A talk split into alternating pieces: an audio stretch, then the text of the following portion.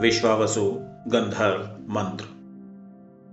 यदि किसी अविवाहित जातक को विवाह होने में बार बार बाधाओं का सामना करना पड़ रहा हो तो नित्य प्रातः स्नान कर सात अंजलि जल विश्वावसु गंधर्व को अर्पित करें और निम्न मंत्र का 108 बार जप करें।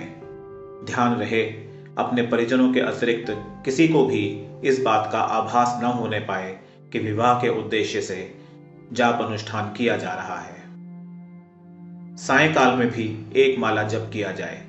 ऐसा करने से एक माह में ही सुंदर और सुशील, सुयोग्य कन्या से विवाह निश्चित हो सकता है।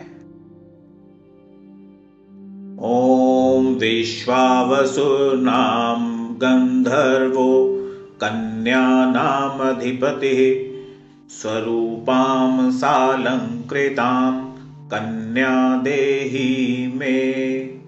नमस्तस्मै विश्ववस्वे स्वाहा। इस प्रकार से विश्वावसु नामक गंधर्व को सात अंजलि जल अर्पित करके उपरोक्त मंत्र का जप करने से एक माह के अंदर अलंकारों से सुसज्जित श्रेष्ठ पत्नी की प्राप्ति होती है। शास्त्रों के अनुसार पानीयस्याञ्जलिं सप्त दत्त्वा विद्यमिमां जपेत्।